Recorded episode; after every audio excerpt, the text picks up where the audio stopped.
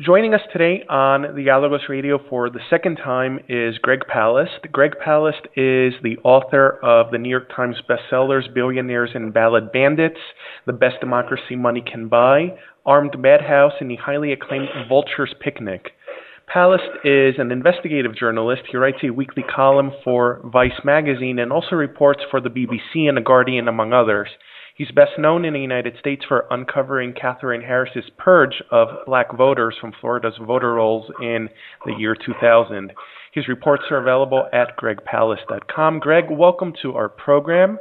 Recently, we've been hearing talk about how countries like Greece, which have been suffering through an unprecedented economic crisis for the past few years, are finally on a road to recovery thanks to the austerity measures and the policies that have been implemented all this time. That's bull. That's complete bull. I disagree with that. They haven't been on the road to recovery. Greece is dying. Greece is dying, and austerity is one of the things that killed it. What are you talking about? That's complete nonsense. Austerity has destroyed Greece. The euro has destroyed Greece. Austerity is nonsense. Read Paul Krugman, who's Nobel Prize winner in economics.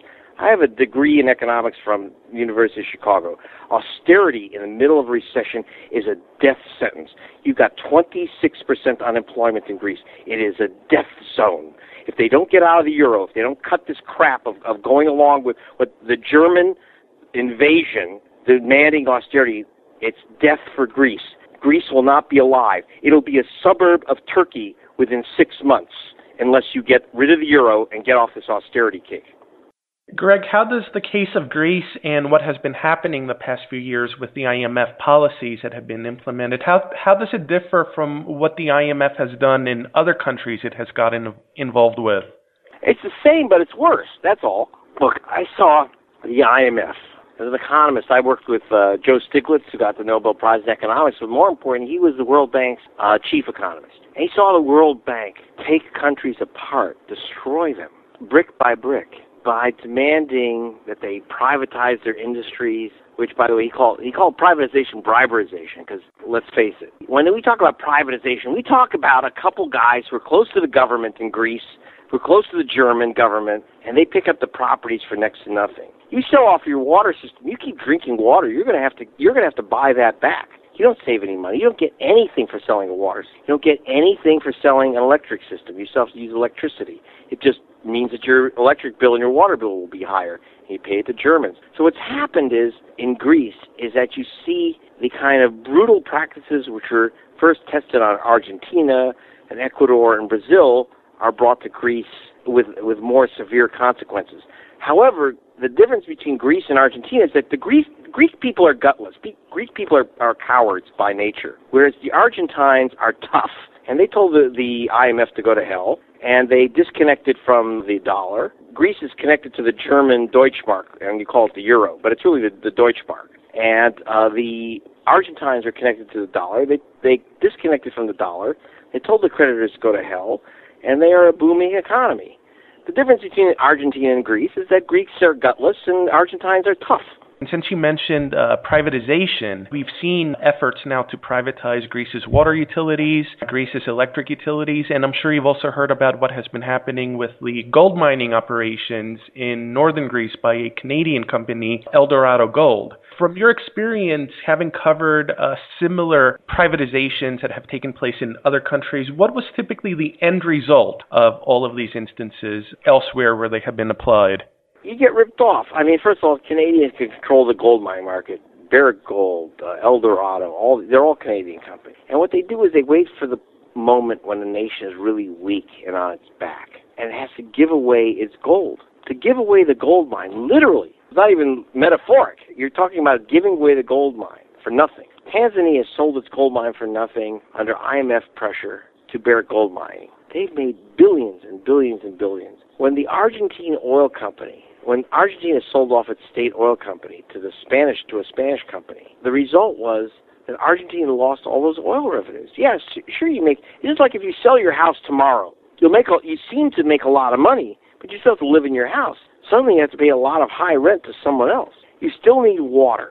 You still need electricity. You privatize these things. You're still going to have to buy water and electricity, but now you'll pay a fortune You'll be paying a fortune to German and American, Canadian companies. Same with the gold mines. If Argentina had not given up its oil company, it would have no debt at oil at all. It sold its oil company when prices were low on oil. And however, Argentina has been smart enough to basically tax the hell out of the oil company, basically renationalize. So you really, what's needed, there's no question, is to say no to privatizations. It's what Joe Stiglitz, the Nobel Prize winning economist who I work with a lot, Stiglitz called briberization. You know and I know, let's not kid ourselves. No one gets a gold mine without making a payoff to the powers that be. That's just how it is. It's not even a question. No one gets a gold mine without making a payout. That's how it happens. So, you know, they tell you, oh, they're private. They're not privatizing, they're stealing your gold. If Greece kept its gold, if Greece got off the euro and kept its gold, and kept its water companies, and kept its, you know, it would be like Turkey. Right now, Turkey's eating your lunch. Turkey lucked out. It didn't get a, uh, it wasn't allowed into the euro because the racists in Europe didn't want Muslims in Europe. So Turkey's eating your lunch. So it's a, it's a, it's a terrible shame.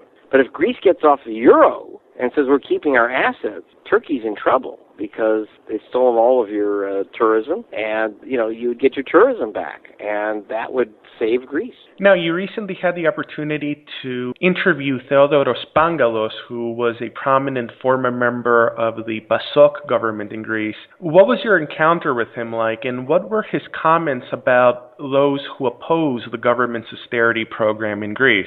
Well, I, I, I met, I was in Kazakhstan of all places Central Asia, and I ran into Pangalos, and I couldn't, I couldn't resist the, the temptation interview while I got him.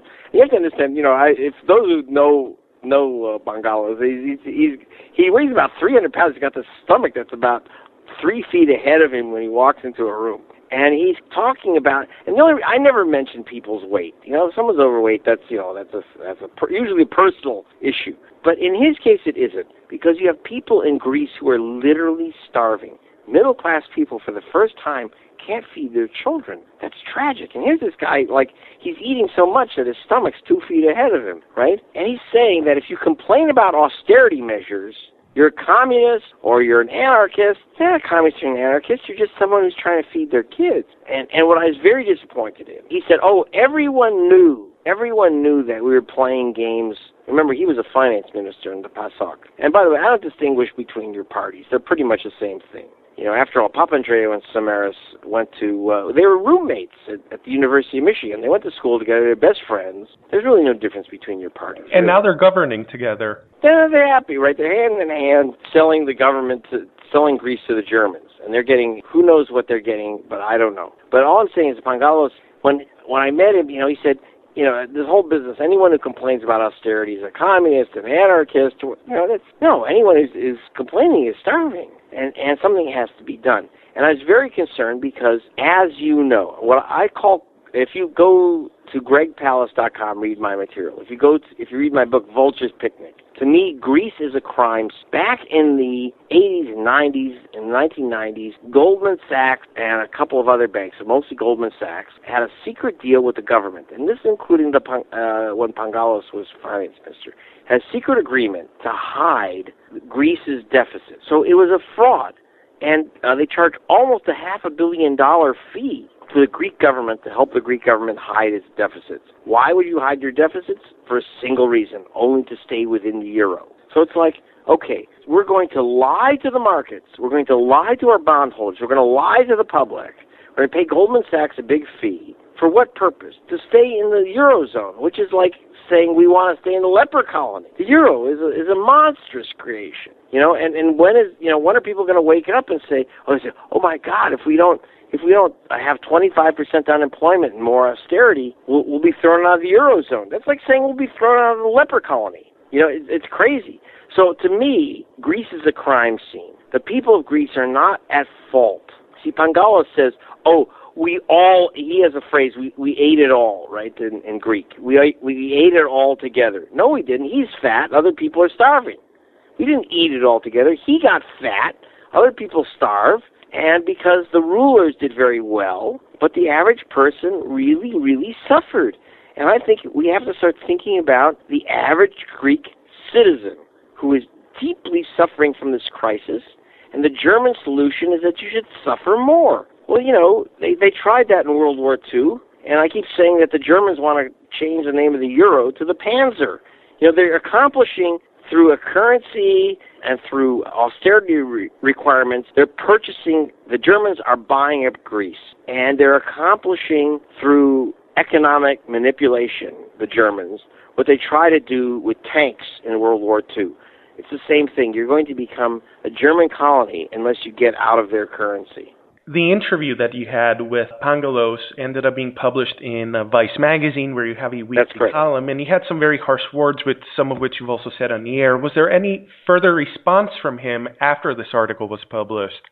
No, I actually said, you know, aren't you a criminal? I mean, the the the president of Iceland who hid the fact that he knew all about the crisis in the banks. He's been charged criminally with lying to the public. He faced he faced jail time. Now in the end they let him off, but they put him on trial. They arrested him for the criminal charge of lying to the public, knowing that the banks in Iceland were on the verge of collapse. It led to the destruction of the economy. Now Pangalos and others like not just Pangalos, but you know, Papandreou, Samaras, the whole crew knew that Goldman Sachs was helping them hide Greek deficit. And it's a fraud.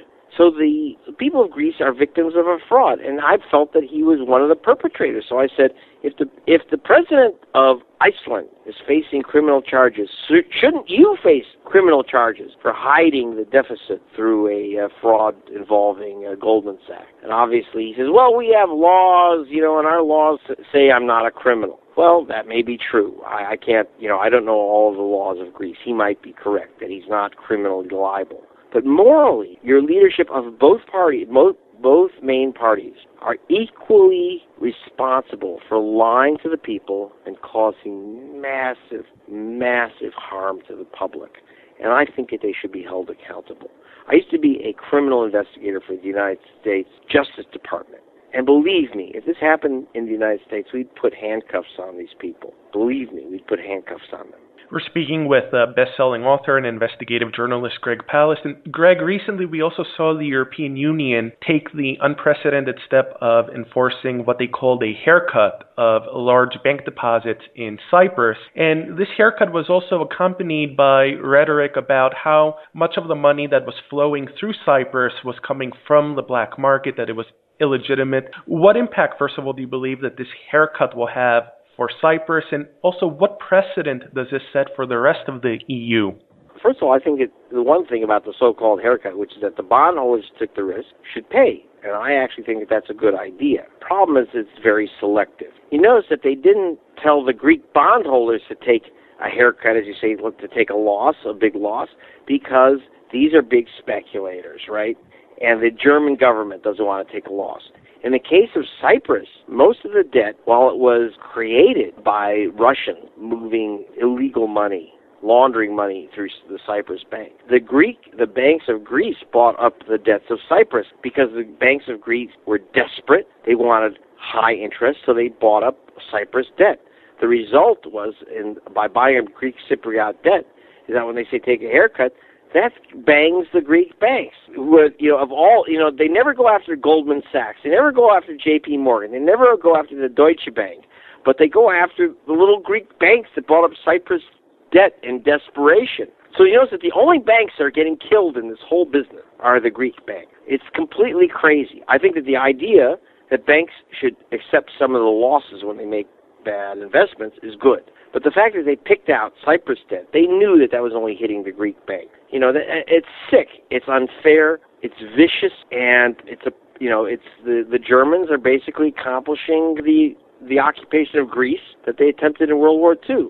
And I think we're back at that thing. And and part and the and ironically, telling the Cyprus bank debt holders to take a loss is really a slam at Greece again. And, you know, unfortunately for Greece, you're in an economic competition with Turkey because the, the main source of income in both nations' foreign exchange is, is tourism. And so as Greece declines, Turkey is rising. And I don't have any problems with Turkey rising. I'm not part of that long centuries old disagreement but you know turkey is is basically making its profits off the suffering of greece and this has got to come to an end Now, also on the issue of Cyprus, Cyprus, of course, was accused of being this haven of money laundering, uh, but at the same time, we see other European countries that could also be considered to have a similar offshore status. There's Luxembourg and Malta and, and others as well. Would you define this as hypocrisy on the part of the European Union? Yeah. of course, my chief investigator is uh, investigatrix Ms. Badman. He is, is Swiss. And we all know that Switzerland is a massive haven of illegal funding. Luxembourg is a massive, as another one. Uh, Malta is another one. I think that, that the European Union has decided to go after Cyprus because basically the losers would be the Greeks and the Russians. No one's going to go after Luxembourg because you don't see the, the Russians. Basically, that's European money laundering and American money laundering. Now, of course, as Cyprus closed off, a lot of money went to Luxembourg. If things get desperate, Luxembourg may collapse soon. So look for Luxembourg to collapse shortly, unless they secretly uh, figure out a way to um, get some money into Luxembourg banks. Now, in recent days and weeks, we've seen people take to the streets in uh, very large numbers in Turkey, right next door to Greece. And with some less media attention, there have also been instances where people have taken to the streets in Germany and other European countries as well. We've even seen the Occupy Wall Street movement uh, recently return to the streets in New York City. What does this return signify for you in all of these different countries? People are rising up. There's some people are saying, wait a minute, you know, we're all suffering under these austerity programs. We're all getting killed by these things. You know, our kids can't go to school. We're losing our businesses. We're losing, we, you know, in Greece, people can't, you know, starvation in Greece, that's insane. Whoever thought of such a thing, right? And for the first time, we're seeing actual starvation in Greece. Kids going to school hungry. Now, why is that? I think that people are beginning to wise up. They may not know all the details. I'm an I'm an investigative economist, so I get this stuff. But people understand that some rich people are getting very rich off the suffering of others. It's not equal. That is the one percent, as as they say at the Occupy Wall Street. That the one percent is doing very well in this crisis. People like Pangalos are doing very well in this crisis. The the big banks are doing very well in this crisis. So it's not shared suffering at all. And I think people are vi- getting very very resentful that a few people are making a fortune off the suffering of others. And and so we see people protesting. They may not know all the details, but they're protesting. And in Turkey, I was just in uh, Istanbul 2 weeks ago. And in the very square where people are protesting. The country has been seized by a bunch of businessmen who have painted themselves green, not green for ecology, but green for Islam. And they claim to be mass great Islamists, but basically they're, they're just a bunch of greedy grabbers. And the last, the very last park in Istanbul, there's only one in the center of the city. They actually want to pave over the single park in the middle of Istanbul so they can put up a mall. Why? Because the one place where people go to protest. So they end. So they not only take away green space, but they cr- take away the free speech place. So Turkey is is returning to a dictatorship, but not like the, the old dictatorships of Turkey run by the military. It's now a dictatorship of kind of Islamo-fascistic, the business interest. So you got this kind of a billionaire business interest covered up by an Islamic flavor. And that's what's happening to Turkey. It's very tragic, but worldwide, I think people are wising up in Greece and Turkey, in New York, in London, in you know, in South America, people have really gotten really smart, and they've just taken control of the government and told the banks to go to hell. And uh, of course, South America is doing incredibly well economically. And I would hope that Greece would disconnect from Germany on its currency. If you got to join a currency, my God, join the Brazilians. Wouldn't that make more sense? Join the Brazilians. That would be that would be much much smarter. Have one currency with Brazil. A few moments ago, you called out the Greek people for not coming out and protesting this continued uh, yeah. uh, austerity. My sense, being in Greece for the past year, is that uh, there's a general sentiment that there's a sort of fatigue that has set in that people came out in 2010 and 11 and even in 2012 and uh, they did take to the street and they were tear gassed and they were arrested and they were beat up and nothing really changed the same parties are still in government what would your response be to this sort of thinking well one of the, one of the things you need is you need a voice for the people See, one of the problems that the Greeks face, I'm very, very sympathetic. When I say people, Greeks are cowards, I'm trying to like, I'm making fun of it. I'm trying to like push people to keep, to, to not give up yet. Don't just throw up your hands. Okay, look across to Turkey where they think people are, are acting out, people are acting out in New York. Don't give up yet. And not, you know, obviously the, the violence at the banks was a very bad idea that put uh, the progressives on the back foot. But I think that people shouldn't give up. But you don't have a voice because you had PASOK and you had Samaras, uh, you have the, the ruling two parties are basically indistinguishable. There's almost no difference between them, and they're not defending the public against these so-called austerity moves, which are punishment, punishing people to pay banks and pay Germans. There's no one standing up against uh, against the euro. You had one independent party which completely caved in, as you know, they they lost their guts. You do need that third voice. And in Brazil, the Workers' Party under Lula, and I, you know, Lula asked to meet with me, and I wouldn't meet with him because I said, "Oh, this guy will never be president." Boy, am I wrong. And I've learned something from that. The third parties which say no to the IMF and the World Bank, that say no to these big agencies, no to austerity, they have been successful. They were successful in Brazil, in Argentina, in Peru, in Bolivia, in Venezuela, in Nicaragua, and all these economies now, when these third parties, which are considered very, very marginal, spoke up and people joined them and they took over, those economies are really doing exceptionally well. Exceptionally well. And so I think people should not be afraid to say we need a voice. And I'm just sorry. And, and at some point, some politician's going to say that's a good idea. You had a third party in Greece, but they lost their guts. They lost their principles, and that's a shame. You know, they were told, "Oh my God, if you don't give in to the austerity and nonsense, we'll be thrown out of the euro." That's like being thrown out of a leper colony. You don't want to be in the euro. Take my word for it. I knew Bob Mundell, the guy that invented the euro, got the Nobel Prize for it. The euro is not about uh, having a happy trade zone. It's about imposing an elimination of, of the progressive state. And so you want, if you don't get out of the euro, you're doomed. You you've signed your own death warrant. Then you're part of the. the it's really the euro is the Fourth Reich, and it's absolutely dangerous and absolutely poisonous, and, and you have to give it up. And it's not a dark, terrible thing, but you need a party that will do it. And I understand why people are fatigued and tired because there's no political party standing up for just rational action, reason, and discourse. I, you know, I'm an economist. I'm not a, I'm not Che Guevara. I'm not a revolutionary. I, I just, you know, when I see economic madness, I'm talking about me and Joe Stiglitz and Paul Krugman and the rest of us who really are trying to use our brains in the world of economics say, why are the Greek people agreeing to their own destruction? It's crazy. And I know that people are tired and exhausted, and, and some people are literally hungry and lost their jobs and feel helpless and hopeless. But this is when you have to act. You cannot give up now.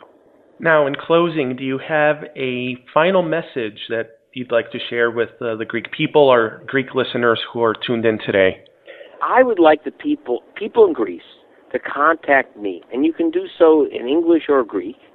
We'll translate it at Greg Palast. Go to gregpalast.com. G R E G P A L A S T. My book, Vulture's Picnic, which includes the destruction of Greece, will be out in Greece, and, and I hope September, and in Greek.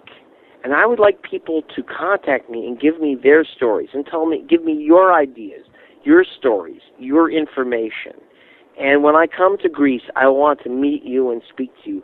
I need to learn what people are thinking and what's going on, and I want to know why people are not resisting basically the German European takeover of your economy.